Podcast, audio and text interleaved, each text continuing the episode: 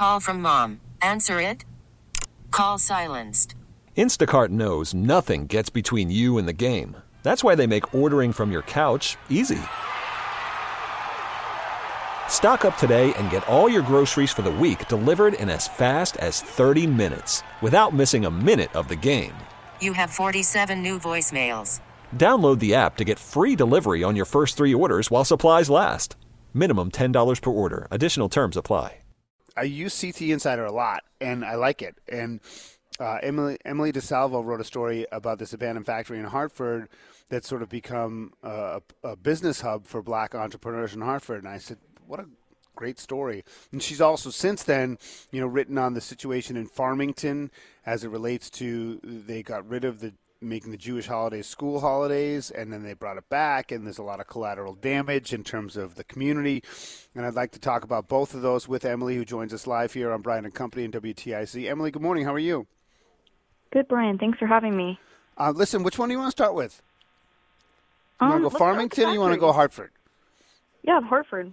All right, let's go Hartford because first of all, as a journalist, like I'm curious. You know, I'm not a journalist anymore, but I don't. I don't think I can consider myself. Uh, before we get into the meat of the story, like, h- how did it come across your desk? Yeah, you good find it on your own? Yeah, so I have a great network of sources in Hartford since I've started covering the city uh, earlier this year, and I had a contact at the local initiative support coalition named Jim Horan. Um, they do a lot of uh, economic development work in neighborhoods in Hartford, and I had reached out to him and said, you know, I'd love to write a business focused story that isn't directly related to downtown. Um, and he kind of pointed me toward Patrick McKenna, who was um, one of the guys at the Northeast Neighborhood Partnership, and he told me all about the Swift Factory, and he invited me to come by, which was kind of how it all started. Well, uh, you know, tell people about it because I mean, it, it's a fascinating story. It's an abandoned factory that's become a bit of a hub for black entrepreneurs. So, and you can find the story at CT Insider, and if you just look up Emily Emily DiSalvo, D I S A L V O, just uh, tell people the synopsis of, of the story. Yeah, so um, the Swift factory sort of used to be a real business hub in, in the northeast end of Hartford, um, dating all the way back to the 1880s, and it closed officially in uh, 2010, around there. And um, you know, they kind of were like, "What do we do with this building? It's this huge eyesore building right in the middle of our neighborhood." Right. um, and some uh, community solutions, like a nonprofit, ended up coming in, and the Swift uh, factory family had donated the factory to Community Solutions, who then kind of put on this survey, uh, spearheaded by John Thomas, who was the sort of the centerpiece of my story, and he kind of asked people in the neighborhood, like, what sort of use for this building um, would most benefit your neighborhood? What do you need? What's missing?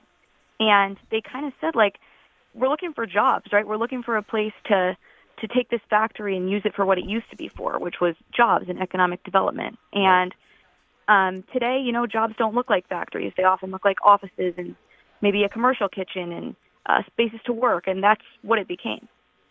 So, what sort of stuff is happening inside the building? Yeah, so it's a really, really cool floor plan. Um, there's a couple offices on the first floor, like, you know, big desks and computers and things like that. On one side, there's um, just rows of kitchens. They're all different sizes. Some are bigger than others, depending on the size of the business. Like Chef Walt is a pretty big Uber Eats uh, ghost kitchen, and they have a pretty large space of commercial kitchen. Then there's just an entire hallway with these beautiful big floor-to-ceiling windows um, where people have offices. Some of them have two desks, um, some of them have one desk, and it's just you know you see a little sign on every door where um, a different business is located. And I ended up talking to Leah Jones, who runs like a consignment, um, like she flips different clothing items over from consignment shops out of one of those. So it's it's really like a versatile space. You could walk And who- through and see any number of different businesses. And who, like, and, and, and do they pay rent? How does it how does it work in terms of availability and, and getting to use it? Yeah, so just really like any other um, office building, you will pay rent. Uh, it's you know it's not a handout. It's just for sure the full rent, um, and the it just happens to attract people in the neighborhood because of how convenient it is. Yeah. It's a great story. Uh, We're talking with Emily DiSalvo from Hearst Media here on Brian and Company. Uh, the story is about this, you know, formerly abandoned, you know space that is now being used for, for local businesses, and it's a, it's it's a great story. The other thing, you know, we unfortunately we only have such little time here to talk about stuff, but I did want to talk about Farmington for a second. Sure. Uh, did you know that that's outside of, you know, obviously outside of Hartford, and you know, for me, I actually, uh, honestly, I was born Jewish. I'm not a practicing religious person at all, but I, you know, it wouldn't offend me if people talked about you know, not having, you know, trying to increase school days and, and, and there's certain maybe compromises you need to make and certain holidays. Like I think Yom Kippur is more important than Rosh Hashanah. Maybe they have to take.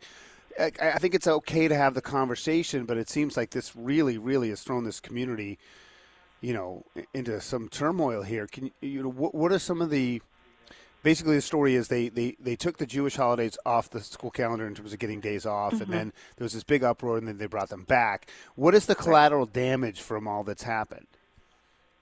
Yeah. So I, they had removed them in November. They put them back on this week after backlash. The collateral damage was really that parents felt, parents and faith advocates had kind of felt like their students didn't, they weren't valued as much. For example, like if they have to take a day off from school, then they have to make up all that work just because they wanted to celebrate their holiday. Like Right. I talked to one parent who just said she was having a hard time having that conversation with her kids at the dinner table when she was saying to them, you know, Christmas and Easter might not be, you know, treated the same way.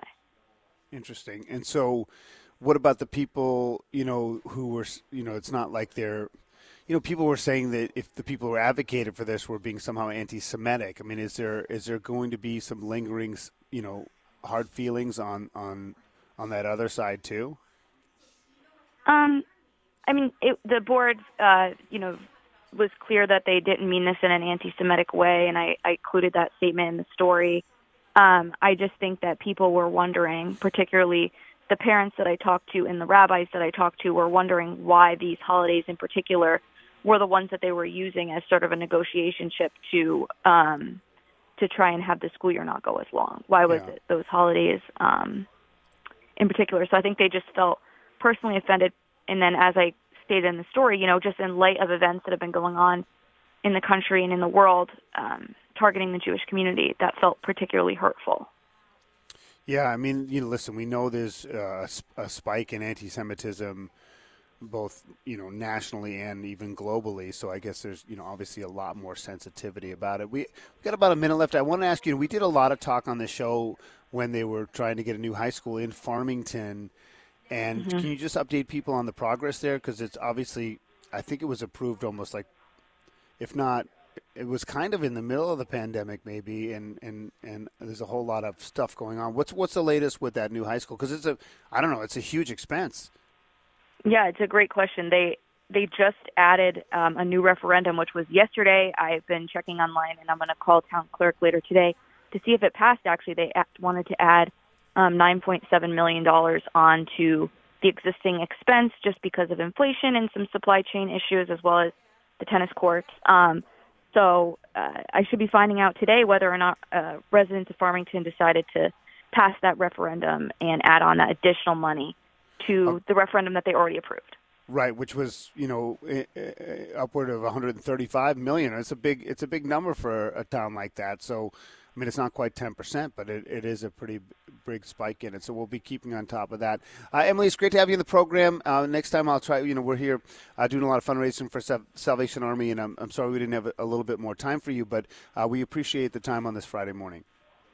All right, thanks for having me, Brian. Emily DiSalvo from Hearst Media, and you can go to ctinsider.com to look at all our stuff. T-Mobile has invested billions to light up America's largest 5G network from big cities to small towns, including right here in yours. And great coverage is just the beginning. Right now, families and small businesses can save up to 20% versus AT&T and Verizon when they switch. Visit your local T-Mobile store today.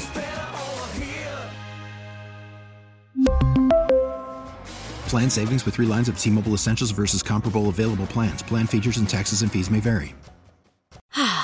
Spring is a time of renewal, so why not refresh your home with a little help from Blinds.com? We make getting custom window treatments a minor project with major impact. Choose from premium blinds, shades, and shutters. We even have options for your patio, too. Blinds.com invented a better way to shop for custom window treatments. There's no pushy salespeople in your home or inflated showroom prices. Our design experts can help you find the perfect window treatments on your schedule. We'll even send free samples directly to you.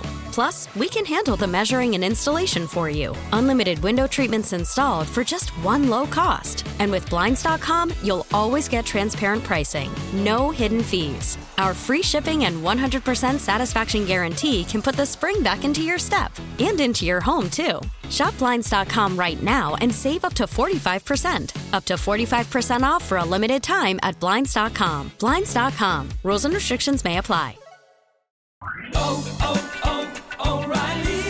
Protect your vehicle's engine with a full synthetic oil change and save with Mobil One at O'Reilly Auto Parts. Purchase five quarts of Mobil One full synthetic motor oil and receive a $10 O'Reilly gift card after rebate. See store for details. With your Mobil One purchase, you'll also receive two times points during O Rewards Bonus Points Month at O'Reilly Auto Parts. Oh, oh, oh, O'Reilly.